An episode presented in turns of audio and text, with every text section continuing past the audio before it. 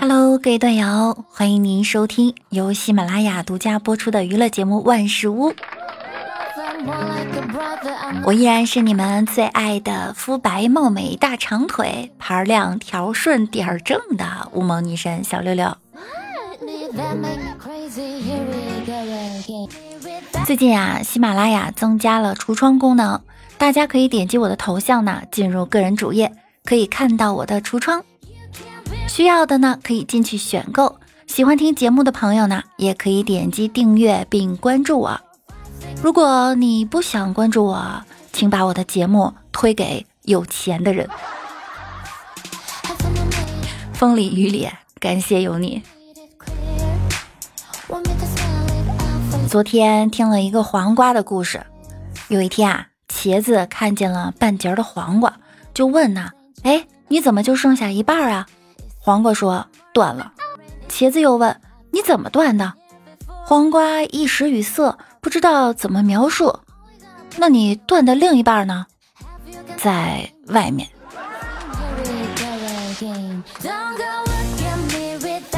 单身女同事晚上给李大脚发 QQ 消息。让他给他打电话，李大脚打了，但是女孩没接。李大脚就问怎么回事啊？他说不用管，一直打。第二天早上上班，女孩问他，帅哥啊，手机进水了，你会修吗？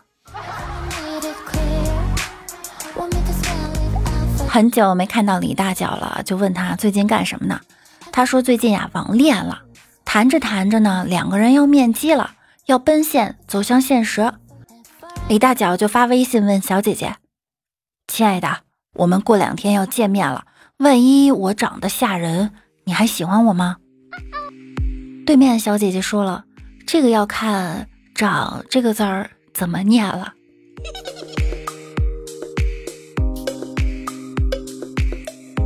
男人啊，有时呢碰到心仪的小姐姐，会怕自己不帅，怕别人不喜欢。但是你可以展现你的独立、你的性格、你的内涵、你的幽默、你的积极向上。时间长了，你会发现，长得丑还是不行。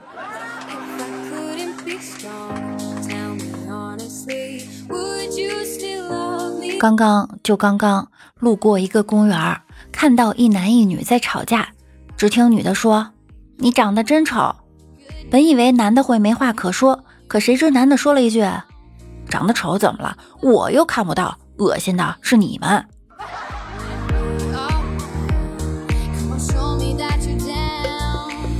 我吧就长得丑，眼睛小，脸盘还挺大。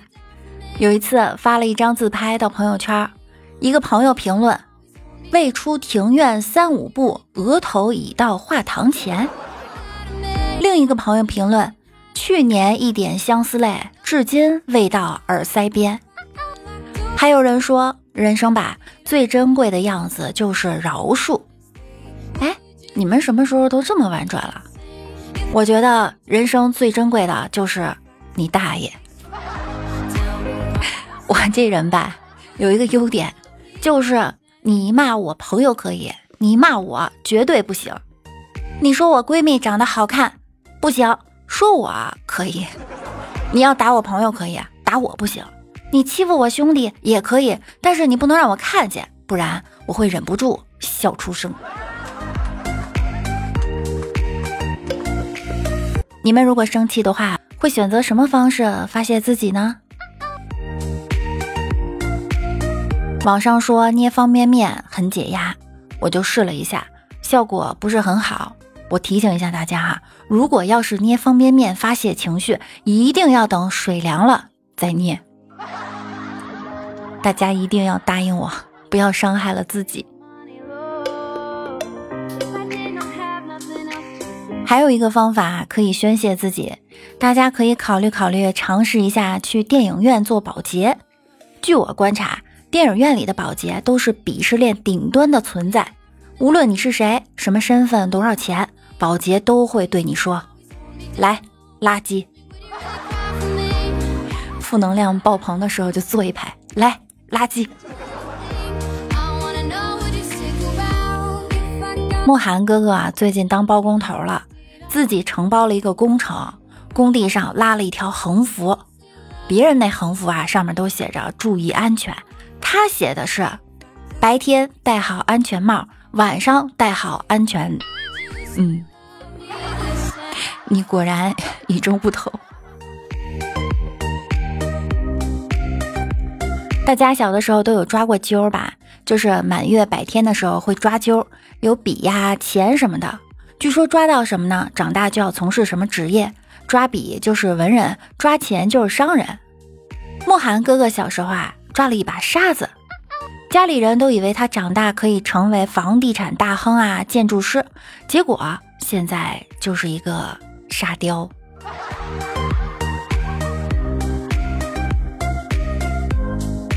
前几天逛街，看到李大脚和女朋友手拉手也在逛街，我就说啊，你俩真恩爱，我真羡慕。李大脚悄悄地对我说：“我不敢松手啊，我怕我一松手，他就去买东西，伤不起呀。”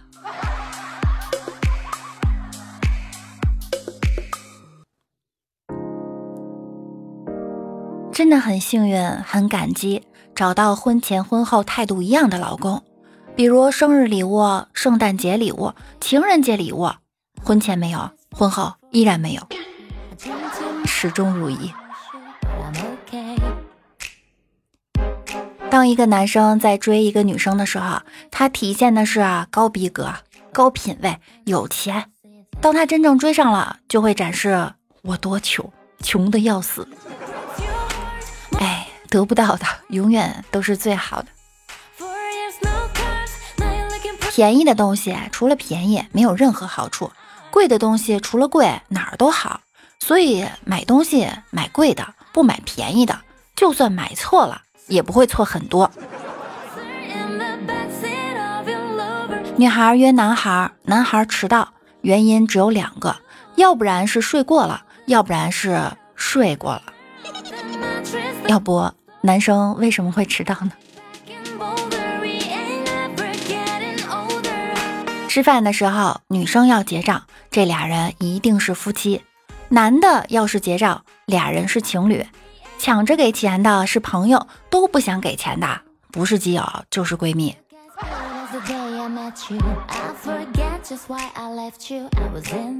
恋爱的时候，你会发现上辈子积了多少德，这辈子能遇到她这样可爱的女生。结婚后就会发现上辈子干了什么坏事儿，我遇上她了。很多女孩都说，我想在我恋爱的时候找一个适合我的，等我该结婚的找个适婚的。意思就是啊，年轻玩的时候找个真心的，该结婚了要找个有钱的。当女生跟你表达意见的时候啊，不要看字面意思，要深入的理解里面的深入意思。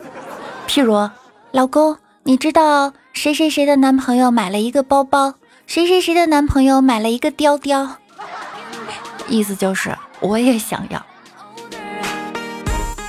当然，男人有时候也会拐弯抹角，譬如男的晚上的应酬特别多，百分之九十九的男生晚上说有应酬，我觉得都是假话，其实就是应了，不知道在哪里报仇呢。你们想想，哪有那么多应酬？很多男人会给情人备注幺零零八六幺零零零零，其实应该设置为王经理、领导、师傅、工作伙伴，这样来电话呢，媳妇儿都会催你，老公，领导来电话了。你还可以说，我得赶紧出去一趟，而且在你出去的时候，你媳妇儿还得关心你，别太累了哈。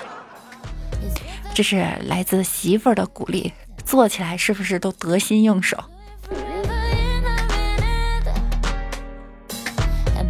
女生生气和鞭炮一样，一点就着，炸完了就完了，撑死了多点炮仗皮。男人生气就不一样了，他们会和会员卡积分一样，一次积一分，积分满了就给你兑换个小三儿。别看男人主动道歉了，也是伤敌一千，自损八百。女人只要管好自己，已经很了不起了，干嘛还要去管男人呢？听话的男人不用管，不听话的男人要管也管不到。对你好的男人不用管，对你不好的男人不会让你管。爱你的男人不用管，不爱你的轮不到你管。